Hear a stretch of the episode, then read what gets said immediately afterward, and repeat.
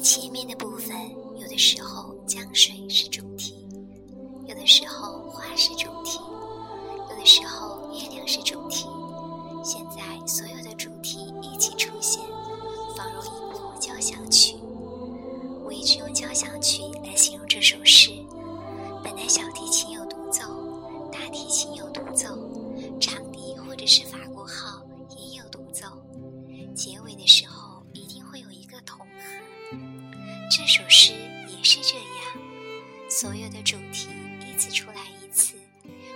阐述了生命的最后归宿。不知乘月几人归，落月摇情满江树。月光在最后要沉下去的时候，是很明亮的。我们通常会以为月光很亮，其实月光也非常亮。月光会让江面上产生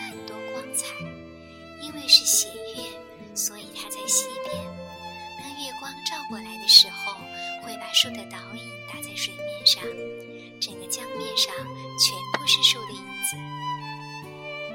可是张若虚整首诗最后要讲的一个字，就是这个“情”字。愿逐月华流照君，是深情的一件事。他觉得充满在宇宙之间的是人的情感，人的深情。人跟所有动物的不同，就是人具备饱满的深情。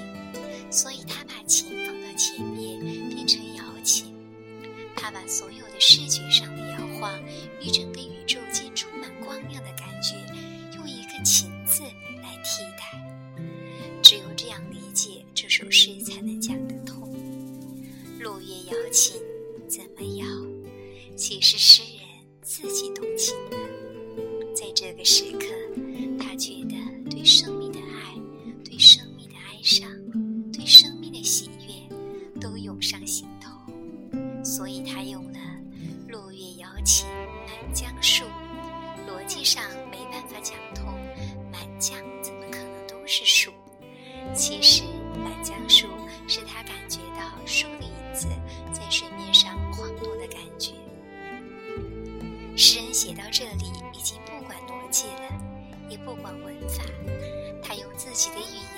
去做了一个高度的总结跟统合。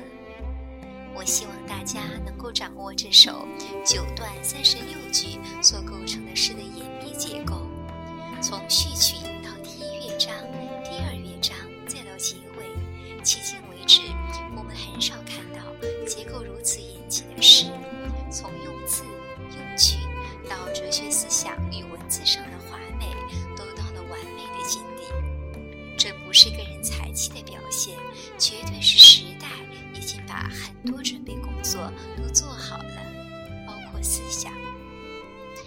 佛学老庄的思想没有一定的时间，经过魏晋南北朝的清谈，不会到达这种境界。文字也经过魏晋南北朝诗人四六骈文的练习，到最后水到渠成。所以，包括内容，包括形式，都在高度完美的结合，然后把这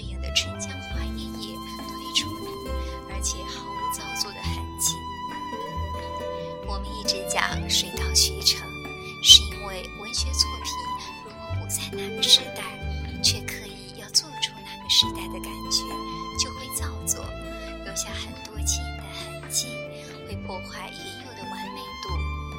如果不是在张若虚的时代，一定要发出那样大的声音，其实是勉强的。在唐代，因为水到渠成，这个声音唱出来非常自然，没有任何费力的感觉，才会拥有开阔的胸怀与气度的诗人，去将《春江花月夜》吟唱出来。面对这样的作品，其实我们真的是羡慕、嫉妒都有，因为很清楚的知道自己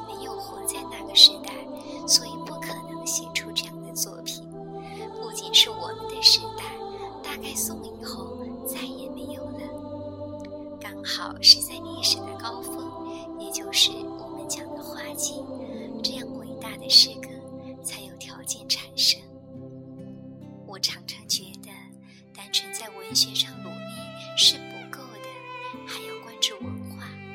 只有整个文化格局发展到一定程度，文学才能应运而生。我的一个感觉是，我们一直在做文艺，其实是没有用的，因为大的文化框架不完整，文学会无所依附。现在打开电视和报纸，发现我们大部分的文字都在尴都在尴尬与琢磨的过程当中，不可能期待《春江花月夜》这种形态完美的文学作品出现。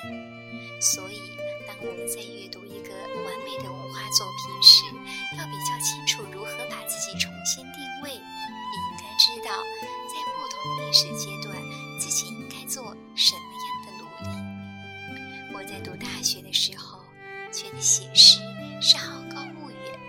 说是狂妄自大的一件事。我想那样的一个年龄，当然一定是读唐诗。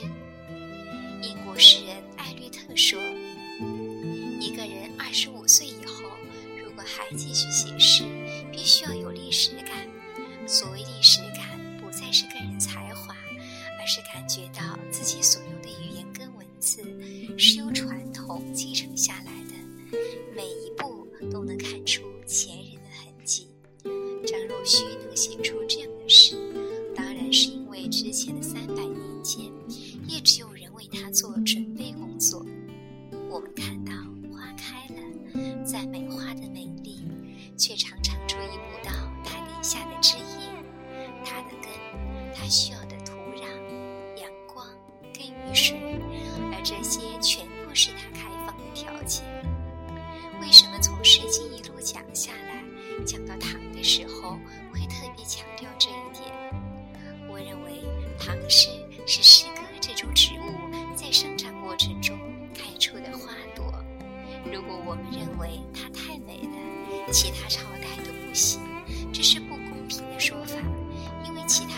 是枝叶，是根，《诗经》。绝对是根，它的养分源源不绝输送上来，没有这个根，花朵是成长不起来的。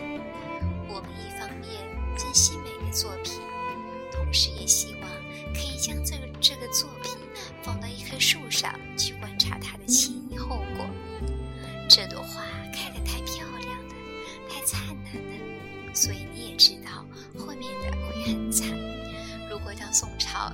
去把诗写成这样，大概真是有点东施效颦。宋朝人的悲哀是必须在其他的地方出奇招。唐代以后的人还是会写诗，一直到现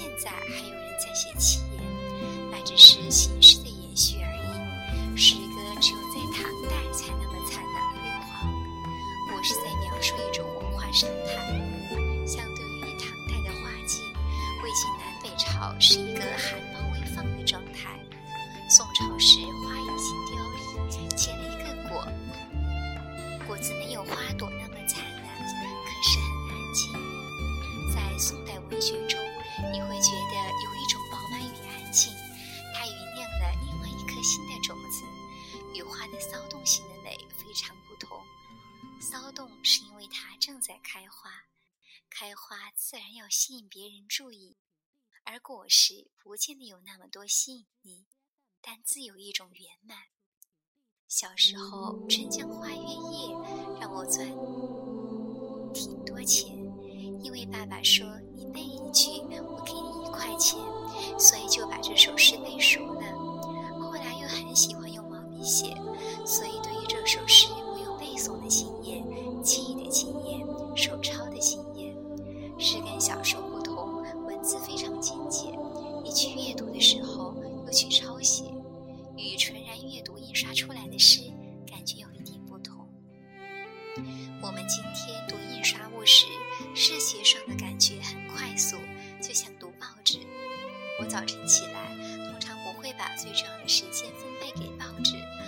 觉得报纸常常会污染我的心情。通常我会在某一个不重要的时刻。